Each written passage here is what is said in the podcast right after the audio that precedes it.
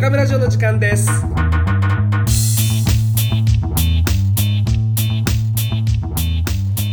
こんにちは中村城の時間です。本日もよろしくお願いいたします。ということでやってまいりましょう。えーとですね今週は月曜日に東京に出張行きましてですね、まあ、先週前回もお話しした通りですねバーバレラジャパンというイベントに、え出席させていただきました、えーまあ、ちょっとね審査員みたいな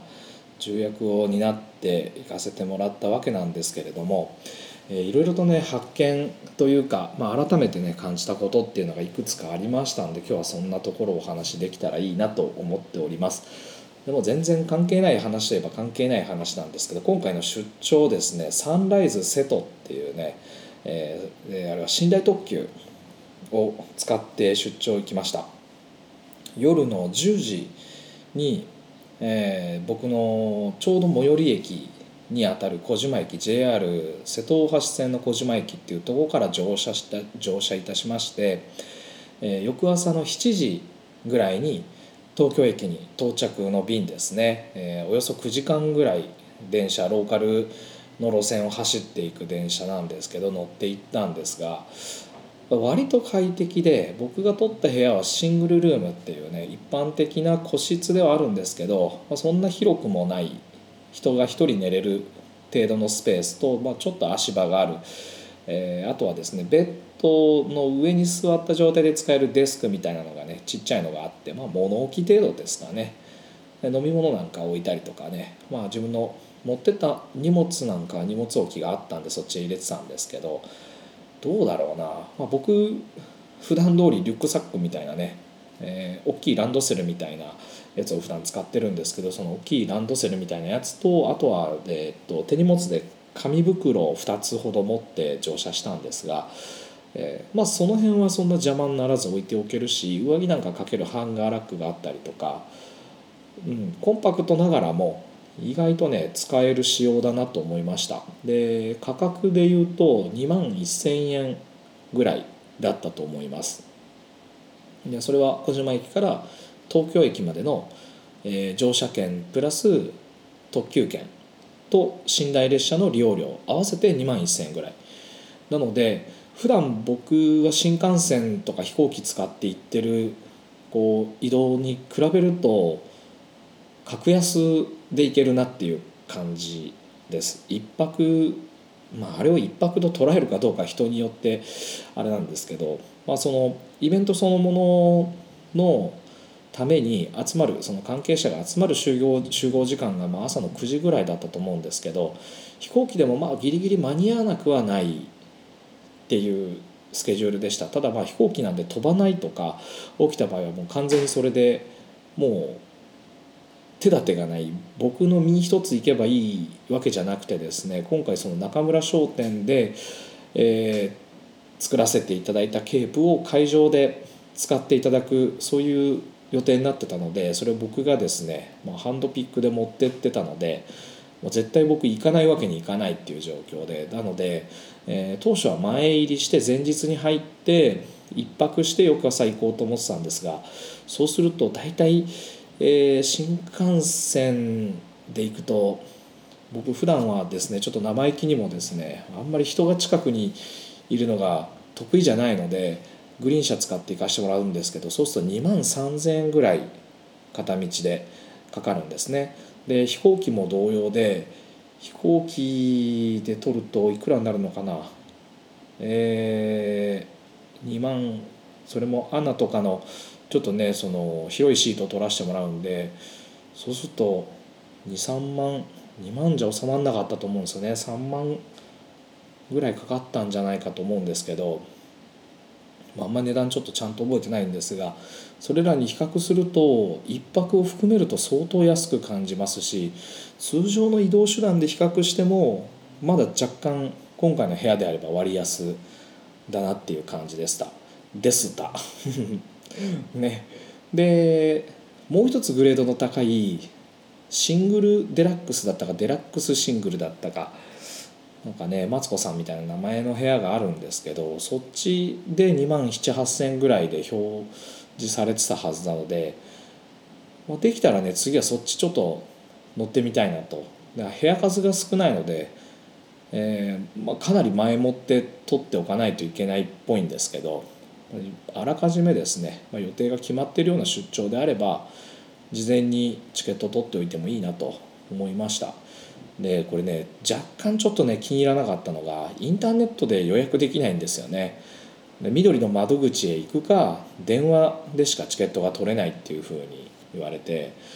まあ面倒くさいんで、ね、こう JR の窓口まで行ってチケットを取ったんですがそれちょっとねうん、マイナス点だなと思いましたけどまあ聞くとこによるとそれはねもう日本で走ってる定期便の唯一寝台特急で定期便の最後のルートらしくまああまりそこにこうねシステムを新たに導入したりっていうのは現実的じゃないんだろうなっていうのがねまあ伺い知れるので、まあ、仕方ないなと。で飛行機で行くとですね僕は朝大体5時起き朝一便乗るとなると5時起きで1時間前に着こうと思うと、まあ、飛行機なんでね乗り遅れたくないのでやっぱり1時間ぐらい前に僕は到着するように行くんですがそうすると7時過ぎぐらい7時15分とかなんかそのぐらいの便に乗ろうと思うとやっぱ6時ぐらいには着いておきたいわけですよ。そうすると自宅を5時ぐらいにはなんかねもう出ときたいどんなに遅くても5時半には出発したいっていうまあ、そういう感じで普段飛行機は乗ってましたし新幹線で行くと朝始発便に乗っても向こうに到着するのが、うん、9時とか10時ぐらいに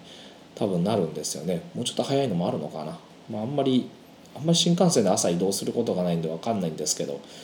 まあ、あんまねこう当日動くにはあんまり新幹線は使いづらい行きは特に使いづらいなっていうところと比べて比較して、えー、飛行機新幹線寝台特急でいうとコスト的にも自分のこう精神的ななんていうんだなんていうんですかねストレスというか、まあ、そのすごい時間に追い回される感じ朝起きなきゃいけないとかね精神的なプレッシャーも考えると寝台特急めちゃくちゃいいなとで今後東京に行く時にはですね、まあ、寝台特急積極的に使いたいなというふうに思いました。ね、今日も前半10分ぐらいもうすでに新幹線の話とかね、まあ、寝台特急の話とか、まあ、飛行機とかねそんな話しかしてなくてほとんど内容がないんですがまあそんな感じで東京行きましてですねえー、バーバレラジャパン参加させてもらってそのバーバレラジャパンっていうイベントそのものは東京ビッグサイトの特設ステージみたいなとこで開催されてたんですけどその東京ビッグサイトで何してたかっていうとビューティーワールドジャパンとかっていうね大きな理美容、まあ、理美容関係美容関係の大きな展示会ですね。そういうこう合同展示会みたいなもののイベントの一つとして、まあ、昨年もあって今年もあって。ただ今年はですね、えー、東京オリンピックの準備の兼ね合いで結構会場縮小してたらしくて、えー、例えばウォールジャパンさんクリッパーのですねバリカンのメーカーのウォールジャパンの、えー、田尻社長なんかともちょっとお会いしてねいつも可愛がっていただいてて、えー、お話しした時にもなんとかスペースをねウォールジャパンさんはあの昨年同様えー、っと大きめに確保してたみたいですけど、まあ、その他だと結構縮小してたっていうふうに聞いてたのでなんか会場そのものは確かに昨年よりも動員数とかはどうなんでしょうね。人自体はあんまり減ったかどうか僕は知らないですがなんか昨年の方がもっとたくさん人が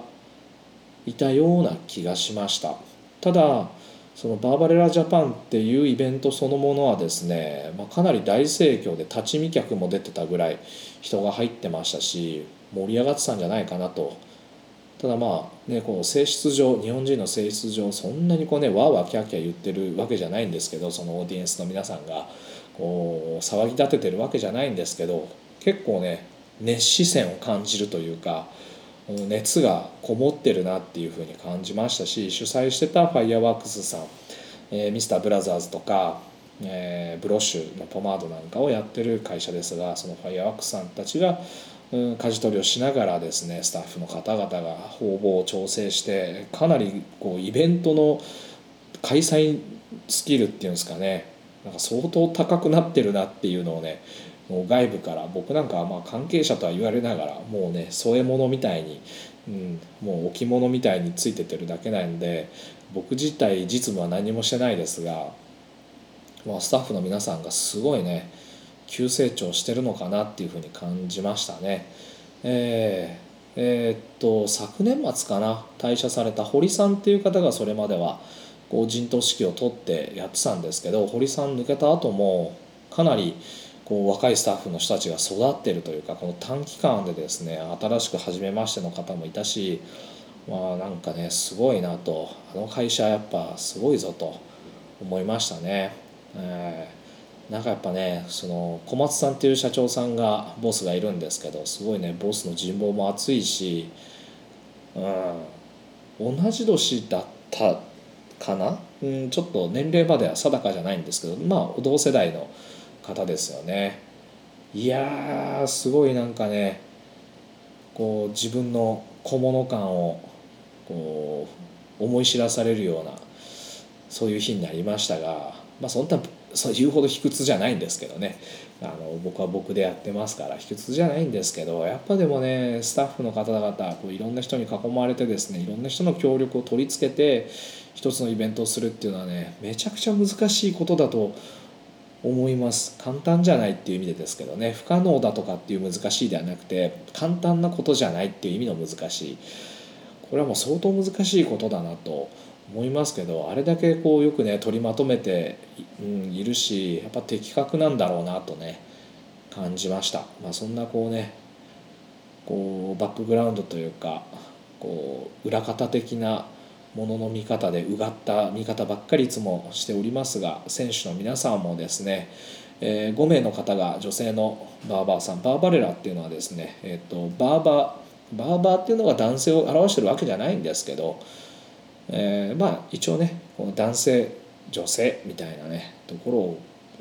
うん、まあ良くも悪くも 悪くもってこともないんですけどなんかバーバレラっていうのはまあ女性を表す言葉としてまああるみたいです。まあ、それについてもですね、まあ、5人の、まあ、女性のバーバーの皆さんが壇上でステージ上でこうそれぞれのスタイルを思い思いに作られてたんですけどやっぱ昨年と比べてもめちゃくちゃレベル上がってるなっていうふうに感じました。昨年見た時もいろんなイベントの中で、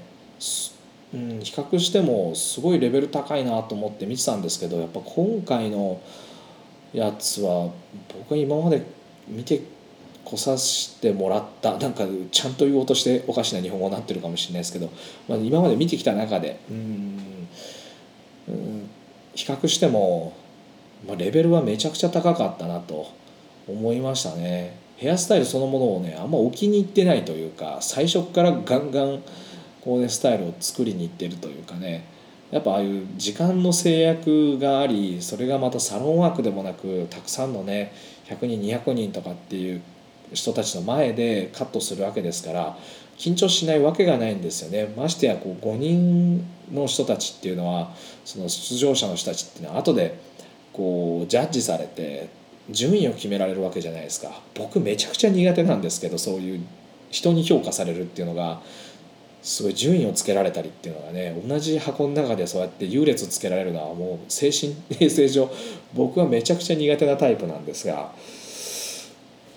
まあでもそんな中でですねやりきってるなっていうね針振り切れてるなこの人たちっていうのをね間近で見ることができてですねちょっとね最初鳥肌立ちましたね震えたというかまあ、当然僕僕もステージ上にいてジャッジとしてこう彼女たちのすぐ横で見てるんですけどやっぱね始まった瞬間からなんかねこう空気がパリッと変わった感じがねあってゾワッとしたんですよね。あれはねたまらんですね。た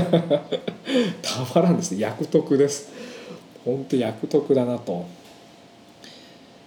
僕コンペティションみたいなやつは出場したの学生の時だけですね。専門の時にそういうのにちょっと出させてもらったことがある程度で。あとは経験が社会人になってからというかその働き始めてからは多分記憶してる中で一度もないですね、まあ、本気で本身を入れてそういう戦うみたいなことをねやったことは一度もないですね。どちらかというと僕ね逃げの一手なんですよね。あのいつも逃げて逃げて自分の自分が絶対勝てるポジションがきっと必ずあるはずだみたいなねよく言うと。ただセオリー通りやるとねまともにぶつかって勝てないなっていうのをねいつも感じてたので、まあ、僕すごい卑屈なのでもともとがね根が卑屈なので、まあ、人と同じことやっても勝てないんで絶対人とかぶんないことやってお山の大将で勝っていくっていうねちっちゃいちっちゃい山を自分で作ろうみたいなねこうことをやりながら生きてる人間からするとですねああやってやっぱねこう一つのイベントでこうやっぱこう一番目指してやるっていうのはねうん真似はできないけどすごいいいもんだなとは思いましたね。うん、なんかでもね一点ちょっと気になるというかまあ僕これはな流行りなのかもしれない。流行りというかなんだろうな。ちょっと言い方難しいな。やっぱ考えさせられたなと思ったのがその男性とか女性って何なんだろうっていうことですね。じゃあねあれはなんか中間の人どうすんだろうなみたいなことですよ。だからよくあるあの LGBT でしたっけ？LGBT もうそれすらもねよくわかんないですけど、ね、トランスジェンダーみたいなことですよね。えー、こう怒られるかな。なんかちょっとごめんなさいね。その区分けがよく分かんないんですけどまあゲイの人とか、えー、その逆の方逆の方なんていうのかな。ゲイじゃレズビアンの方か。レズの方とか。でもゲイでもレズでもない人もいるとか言うじゃないですか。であれなんか細かく細分化するともっとなんかすごいいっぱいあるみたいな話を聞くんですけどだからね男性的とかね女性的女性ならではのスタイルとかっていうふうには解説してたんですけど当日は。僕その女性ならではっていうのは何なのかがちょっとピンときてなくて柔らかいスタイルを作るのが女性的なのかなとか。でも僕ねもともと僕自身は結構柔らかいスタイル好きなんですよ。あんまりこうねハードなスタイリングってあんま好きじゃなくて。でもっと言うとねこれポマードとかいっぱいつけてビタッと七彩にするスタイル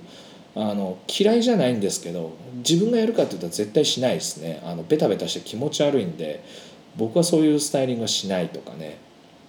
で昔からあんまりこうねハードなスタイルよりはどっちかっていうと柔らかいスタイルの方が好きで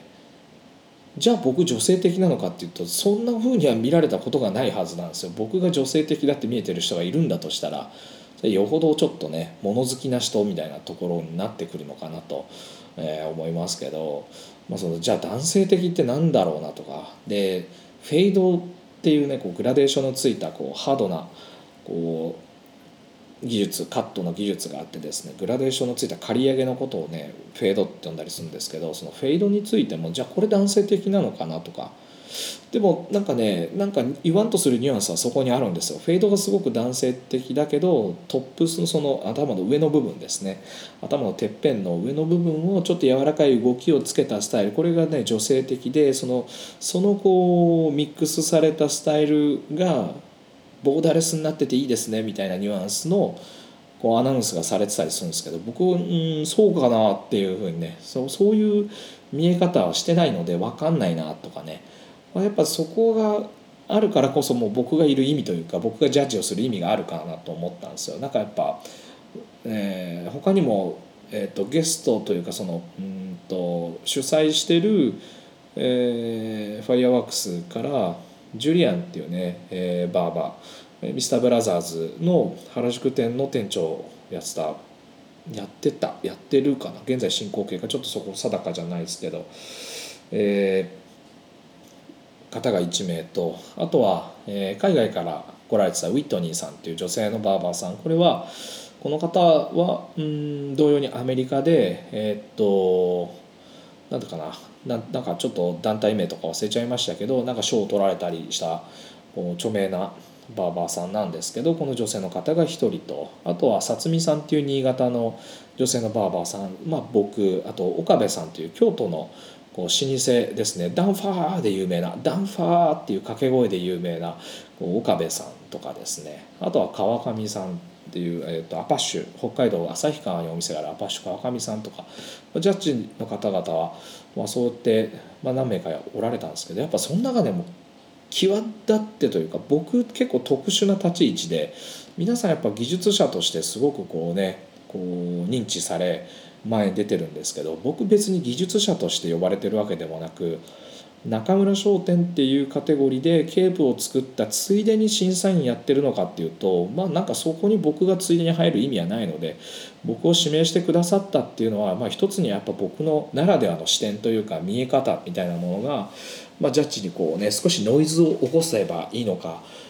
なと僕なりに思いました。普段僕ね人のノイズ聞くの大嫌いなんでね、まあ、あのへこうなんていうかねあのノイズキャンセラーのヘッドホンいつもつけてうろうろしてるぐらいノイズが入ってくるのを嫌って人のことを嫌うくせにね僕はどっかに混ざるとノイズになるんですよね。うん僕はノイズなんですね世の中からすると僕は雑音の一種なんですよ。ただやっぱりねこの雑音の一種がねいいいい響きをこう奏でることがあってもいいんじゃないかなと思うんですよね。やっぱそのノイズドノイズあんまりペチャペチャ喋ってるとね、まあ、またちょっと頭どっかいっちゃいそうなんであれなんですけどやっぱジミ・ヘンドリックスみたいな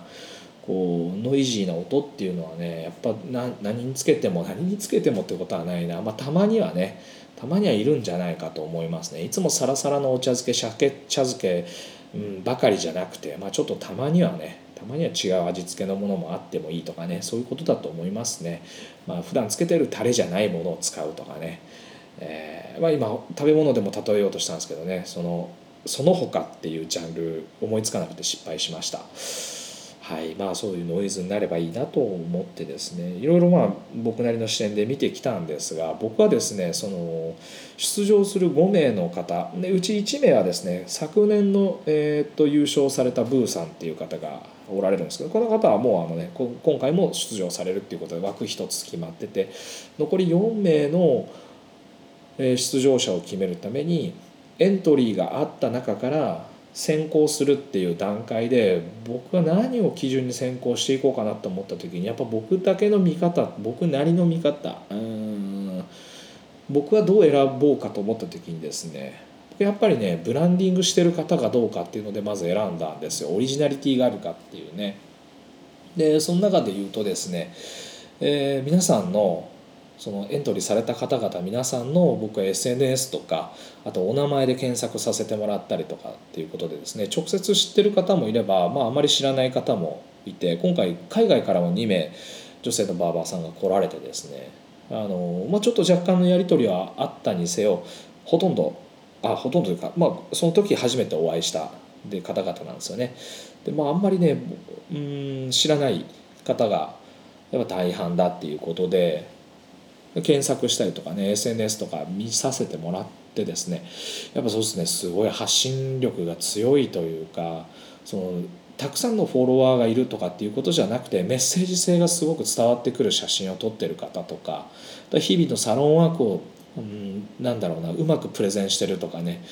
そういうところで僕はその選考させていただいてでまあその選考した中の4名の方が選ばれてえー、総勢ブーさん合わせた総勢5名の方が大会に出場されてたんですけど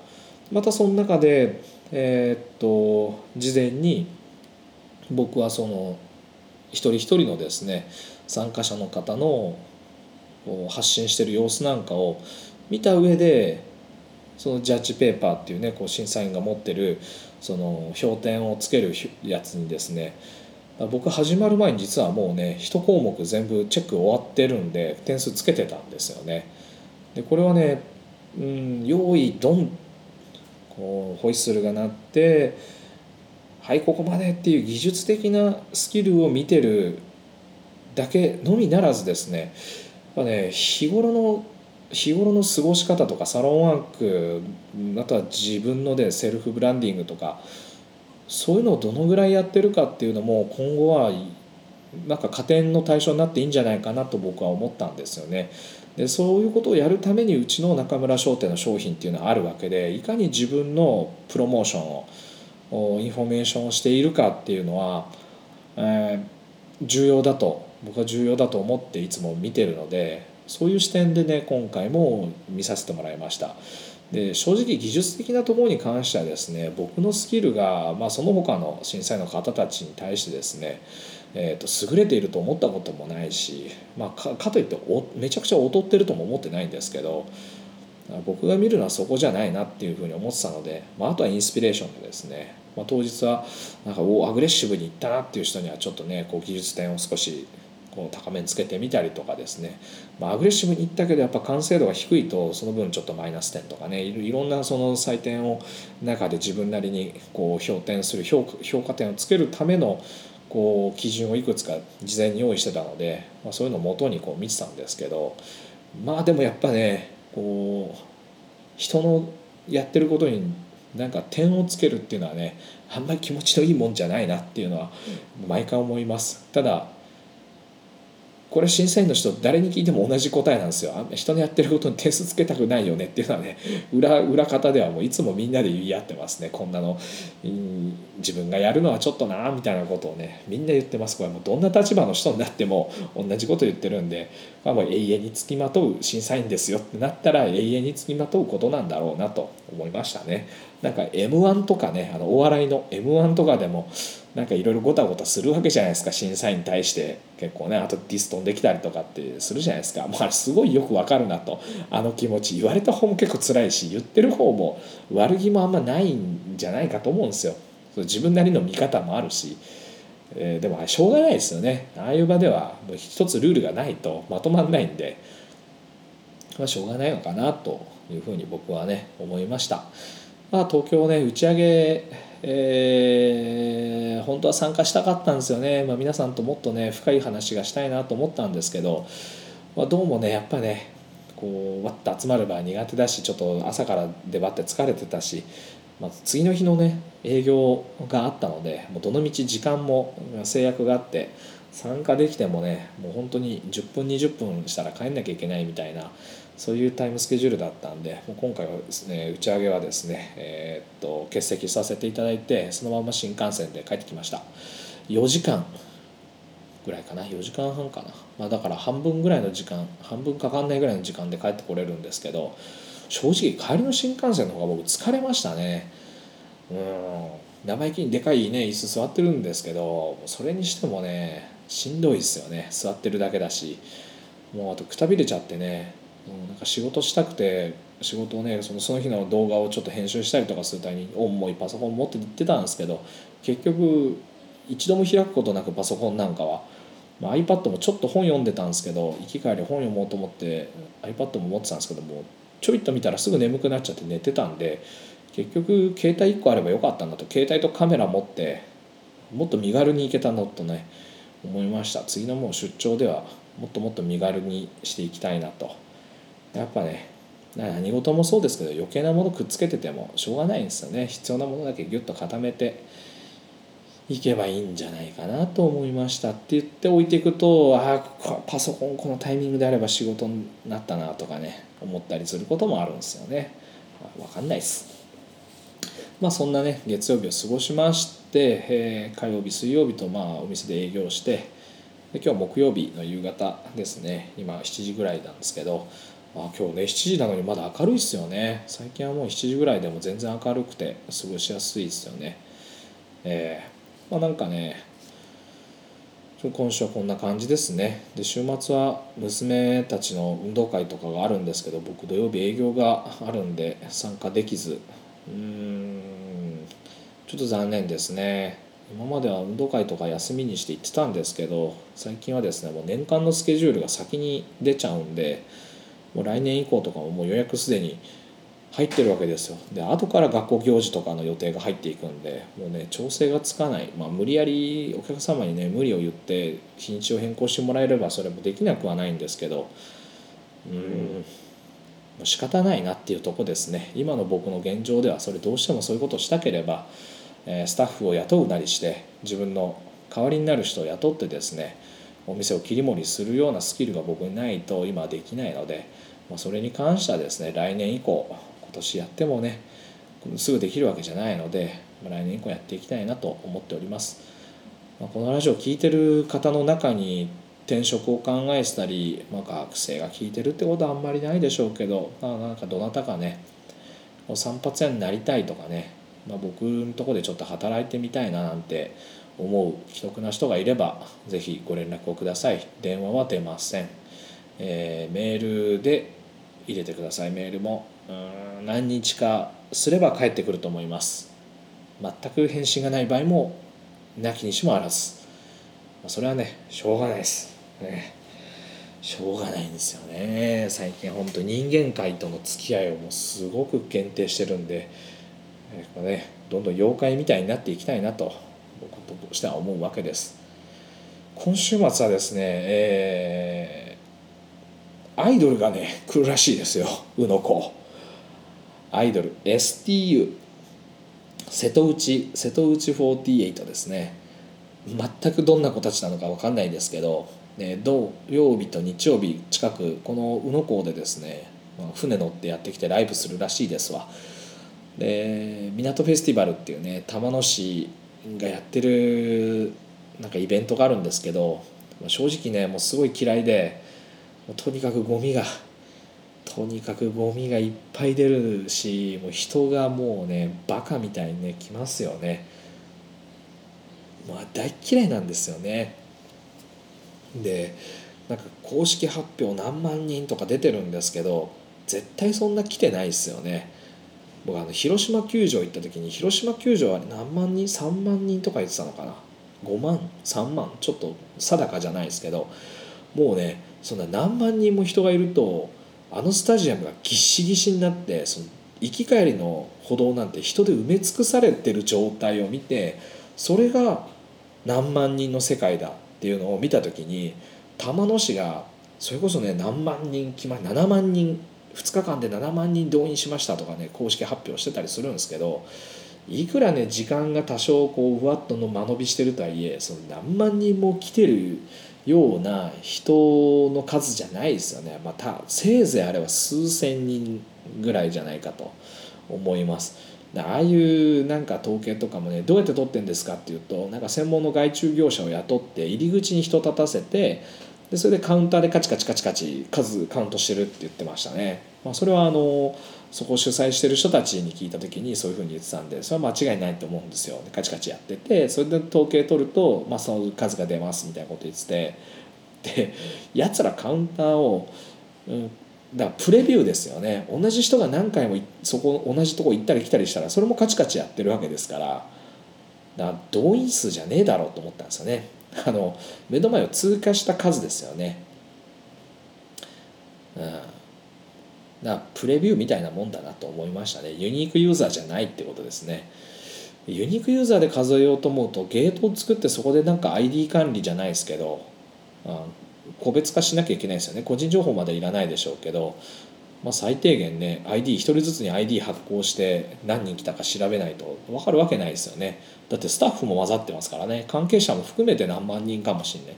もう関係者だけでも1,000人ぐらいはきっといるでしょうから。そいつらも一緒にね数混ざっちゃってたりしてああいういい加減な統計取ってるうちはね絶対物事良くなんないなっていうふうに感じます。集計するならちゃんとしようぜっていうね。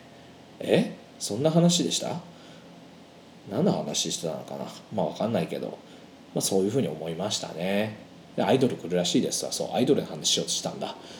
アイドルの話しようとしてたけど別にアイドルなんか知ってることがあるわけじゃね船でやってくるんでライブするっていう話らしいです。人が増えるぞっていうねそういう話ですね。あとゴミ捨てて帰んなっていうね。まあでも無理ですね。ああいうお祭りに来る人ってもう基本的にはもうすぐ頭の中がもうすっかすかの人たちがたくさん来るんでゴミを捨てるなよって言ったとしても捨てるしあのタバコのポイ捨てすんなよっつってもうちの目の前の植木の中だったりバツバツつけていくしもうねもうベタベタベタベタこう窓ガラスとかを触るわけですよ。今アルバイトの子が毎日毎日きれいにしてくれてますけどところ構わずそういうところにねも手垢つけて帰っていったりとかね、まあ、非常識なやつがめちゃくちゃいっぱい来るんで、えー、日曜日は僕やたまたま今回休みなんですけど土曜日残念なことに営業してるんでもうその日は一日ちょっとねナーバスになってるかなとブラインド全部閉めてですねなるべく外のこうね下界の様子が分かんないようにしてやりたいなと思います。下界外外界分かんない。外ね。外外と触れ合わないようにね混じらないようになるべくそういうとこに参加しないようにやりたいなと思っている次第でございます。最近ねあの YouTube のチャンネル更新ちょっとね、えー、滞ってて、まあ、これ別に滞ってる理由もすんごいサボってるっていう感覚は自分の中ではなくて、まあ、ある程度物量をやるぞって言ってた時期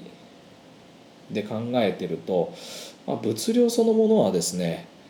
もういいかなと、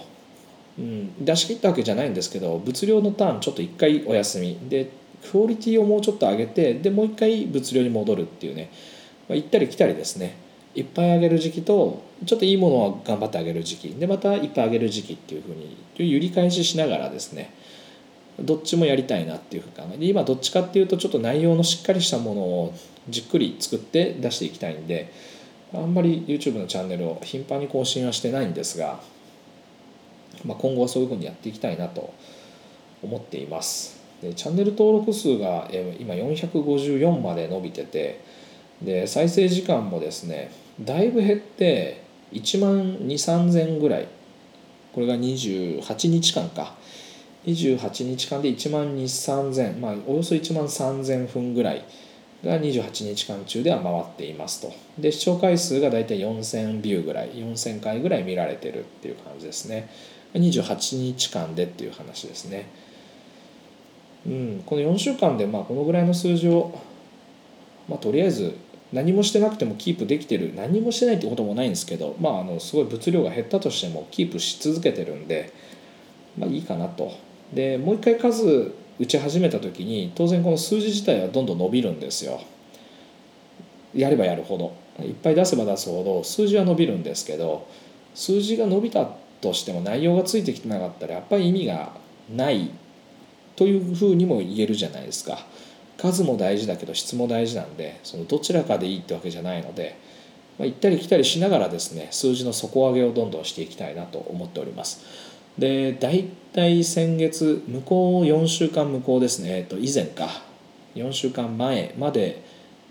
え、8週間前から4週間前までの、えー、収益がですねおよそ90円ぐらいでした。これ結構やばくて。僕ねこう全全部の時間を合わせるとその4040 40うんうん違う違う違う。4週間。4週間の中で費やしてる時間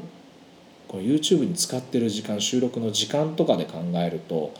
結構な工数使ってるんですよね。えー、これねちゃんとどっかに統計取ってるんですけど今ちょっと手元に資料がないんで何時間だかすぐ分かんないんですけど、ね、100時間ぐらいは多分ねなんだかんだであごめんなさい 100, 100時間100分ぐらいは少なくともやってるはずなんですがえ100分か？違う1000分か1000分2000分1000から2000分だっけな。ちょっとあやふやなんでやめよう、うん、あのまあどっかに取ってるんですけど、えー、それに対しての90円なんで、うん、時給あたりというか、まあ、分給あたりというかね、めちゃめちゃこう効率が悪い仕事をやってるわけですよ。でまあねこれコツコツやるしかなくて意味がないことをやってるわけじゃないのでもう本当にこれはねコツコツコツコツやっていくしかなくて1年ぐらいは頑張って続けたいなと。でその頃ぐらいにはこの90円ぐらいの報酬今アフィリエイトだけなんですけど本を買っていただいたりした方から入ってくるやつとは別に広告収入がまあこの YouTube からも入るようになるといいなっていうのと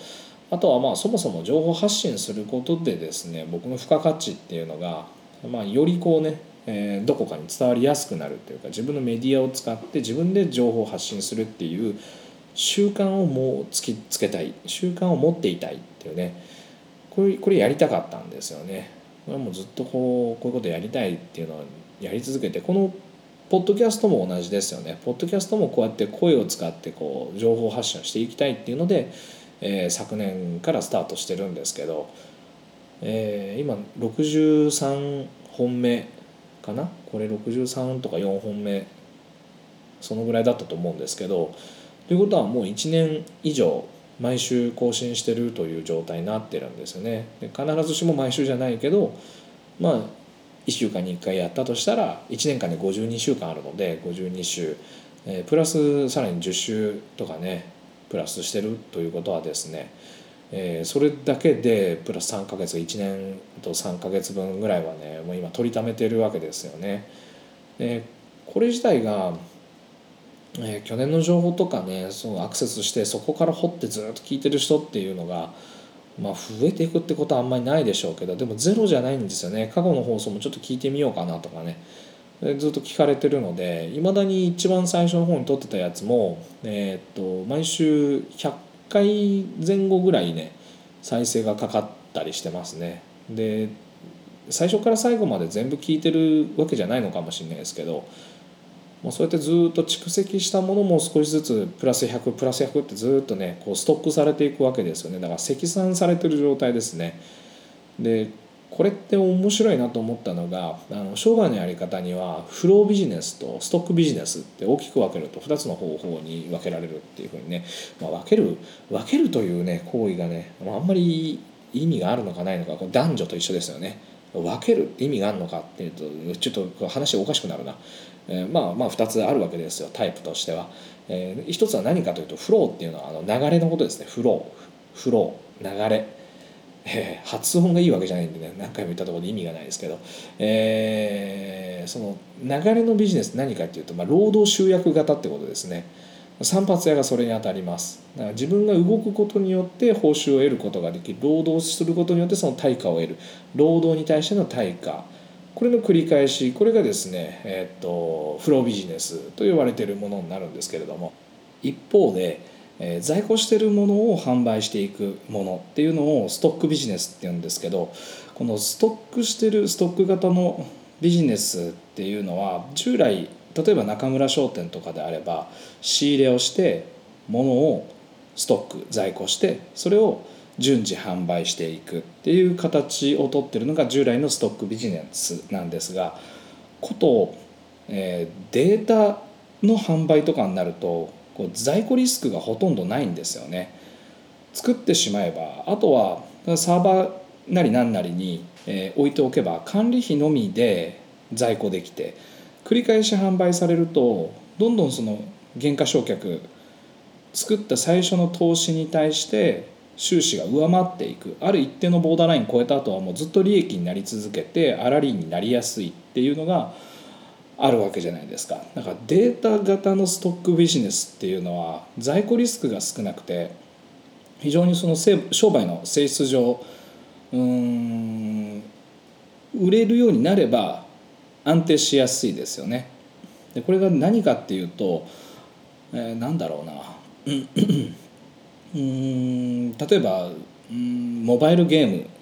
の世界だったりとかもちろん YouTube のコンテンツなんかもそうですね。動画を一回作るその作った時の時間をかけたその割合とかっていうのは収益がないうちはすごいこう重労働なのに対して収支が合ってない状態っていうのはしばらくは続くんですが一定の基準を上回ってちゃんと収支がつくようになって収入が入ってくるようになればそれ以上その過去のコンテンツをチューニング、まあ、するかしないかアップデートする後でするのはまあ別問題として、まあ、あるものがずっと売れていくものという現象が起き始めた時には、まあ、安定しやすいですよね。だ割とこうハイブリッドしてる、うん、ハイブリッドしてるっていうのかなこういうのは。まあ、なんかそういうデータを販売するっていうのは非常にこう投資効率が良くなれば面白い商売だなって感じます。だからやっぱこう情報コンテンツとしてどんどん出していくっていうことに対しては先行投資がまあ最初のうちは長い期間必要だしその間のこうねなんだろうなこうこれを時間の投資ですけど自分の時間を割いてそこに投資してで反応がないうちはですねもうすごい不毛な戦いを続けているような状態になるんですが目に見える形でうん情報がこう商品化していく過程が長いだけでこれちょっと説明難しいな。どう言ったらいいんだろうな。すぐにすぐに収益化しないけれども、まあ、やり続けることに非常に意味があって、まあ、そこにずっと僕としてはですね時間を投じていってる今状態にあるんですがもちろんねこうこれはですね広告収入 YouTube とかだと広告収入とか僕の場合は今広告収入が入ってるわけじゃないのでアフィリエイトみたいな形のリンクをくっつけて無理やり収益化してるんですけど何してるかっていうと、まあ、そこでこう単純に収益化しようと無理やりこじつけてるわけじゃなくて、まあ、KPI っていう、うん、キーパフォーマンス愛なんだっけな。キーパフォーマンスなんとか、まあ、要するにこうデータ収集の一つとして最後ゴール地点を設定してるんですよね。ゴール地点を設定することによってうん、自分が投下した時間に対して今いくらぐらいになってるっていうのをねこう判断しやすいですよね。何に力を加えると収益がこう良くなるのかとかね。測る物差しとしてまあ一定のゴール地点を設けてるっていうことです。でサブスクライバーと呼ばれてるフォロフォローしてくれる人たちが増えれば増えるほどその、まあ、当然その入り口が増え入り口に人がうん増えていくことで最終的なこうゴールに対してのこう収益が良くなるイメージでいうと今450ぐらいのサブスクライバーに対してアフィリエイトが90円ぐらい4週間でつくっていう状態なんですけどこれが単純にそうはいかないにしても4500になった時にはこれが900になってんじゃないかとかそれはまあ後になって微妙に変わってはくるでしょうけど、まあ、単純に言うとその目標の数値数値目標を立てやすいのでまあ一定のこう収益化はしておく必要があるのかなと僕は考えてやってます。まあそれ以上に価値があるのはそのフォローしてくれることでそのより良い情報をもっとね伝えなきゃいけないなっていう自分こっち側のモチベーションにもつながるしうんまだまだね自分がやりたいことの本当10分の1以下ぐらいでしか情報の精度がこう良くないので上がってきてないので本当はもっともっとねここにこう時間だけじゃなくて単純に時間かけるだけじゃなくてもっと頭使ってですね、工夫を凝らさなきゃいけないなとも思っております。これちょっとね今実は来客があって今途中で収録が飛んじゃってるんで前何話したかいまいち思い出せなくなってしまってるんですがもう思い出しながらなんとか頑張ってつなげましたがえー、まあね情報情報を発信してるっていうのはねそういう意味があることかなと思います。あとやっぱ自分感じてることをうまくねアウトプットできるようになりたいですね。でアウトプットする上ではやっぱいい情報正しい情報そういうものをねもっと出していきたいなとも感じるようになってで利用に対利用に関する利用っていうのはそれバーバーのことですね。利用業界に関するね論文とかをねちょっと検索してみたりしてるんですけどここ1年ぐらいいろいろこう探り入れてるんですがなかなかね利用研究してたそういう科学的な情報ってほとんどないんですよね。見つかんなくて。でまあ行き当たる場所でいうと総務省とか厚生労働省とかっていうね省庁が発表してる統計とか、ね、それもねちょっとあやふやなことになってますけど統計とかあとは民間のこうなんだろうなデータベース作ってるような人たちが調べたことただねそれも全部ね表面的なところの情報出てくるんですけどより深い利用文化みたいな歴史とか文化とかまで行くと途端になくなるんですよ。でこれらを利用例えばそのちょっと特化してというかその話をぐっと絞り込んでいくと利用の歴史みたいなとこで言うと,、えー、と組合利用組合ですね。利用組合が唯一国内だと情報を持ってるなっていう代々木に確かありますよね。そういう利用会館の中に利用の歴史みたいなのを展示したスペースがあったりして、まあ、一度そこにお邪魔してこう中入ってねいろいろこう器具とか昔の器具とか椅子とかねいろんな見てきたんですけど、まあ、でもやっぱりあそこにあるものもあれが全てではないにしても、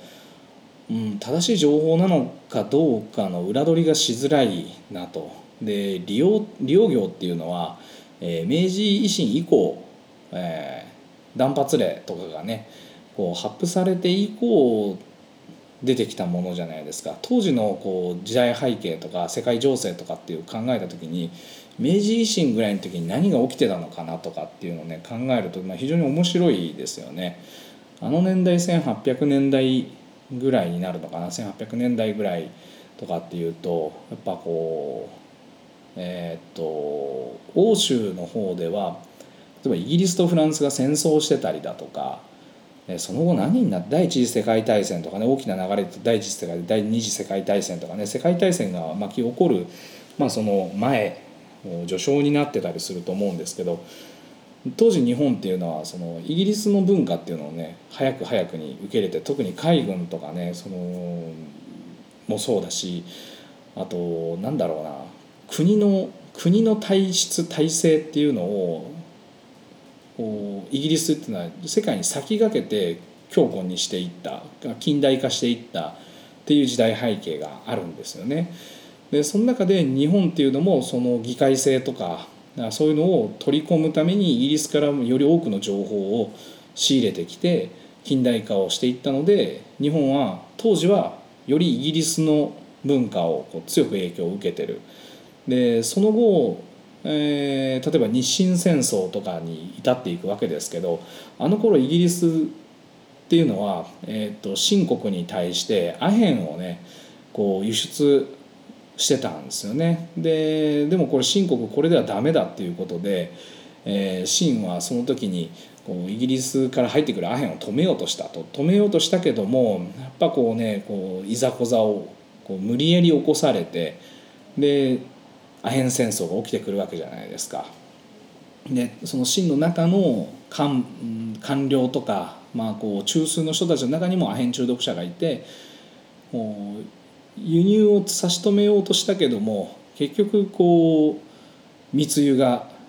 絶えずずっと起こってでその密輸も止めようとしたらなんだこら戦争だっつうことでこうイギリスにちょっかい出されるわけですね、まあ、それで香港とか取られちゃうわけですけどそれに便乗して日本はこれはまあ歴史的なことなんで 歴史のことなんで、まあ、いろんなね角度からの見方もあるしまあね日本をいい見方する人もいれば、まあ、全体広い視点で見るとね日本をこう悪く言うこともできるしもうこれってちょっとこうねセンシティブなこう問題だと思うんですけど、まあ、当時その時代背景としてはですね、まあ、日本というのはイギリスの文化を強く受けて利用文化もそこで入ってきて輸入されてきて、えー頭反ってたお侍さんがいなくなり徐々にいなくなりもしくは法律的に強制的にいなくしてですねこう一気に近代化を図っていってその時に利用して誕生してるんですよね。近代利用文明みたいなことでいう文化とかでいうと日本の場合はそんなにこうね百何十年ぐらいしか歴史が本来ないと思うんですよ。それ西洋理髪というものを取り込んできたからもうそのその向こう側というかその江戸時代とかねその昔から言うと髪をなんかや結い上げてる人とか、まあ、いろんなそういう文化が日本にもあったのはそれは間違いないんですけど近代利用っていうのは基本的には西洋から入ってきたもの、まあ、特に日本だとイギリスから入ってきたものをベースに作られているのでだからそこら辺のこう、ね、歴史のこう紐解き方とかっていうのもなんかもっともっと調べないと研究していかないといけないんじゃないかなと、うん、思うんですよね。どっかやってるとこあんのかな。なかなかちょっとね今そういう資料に行き当たらなくてたどり着けなくて、えー、まあ、困っちゃないけどもっと知りたいなと思ってます。もしこのラジオをお聴きの方の中にですねそこら辺のこう明治前後ぐらいの、えー、まあ、利用に関する資料とかでねこうなんかこう貴重な資料をお持ちの方とか、まあ、話を知ってるっていう方がいたら是非ご連絡いただけたらいいなと。ツイッターとかでね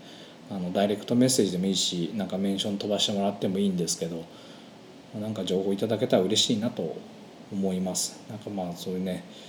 うん、そういうのあるといいですよね。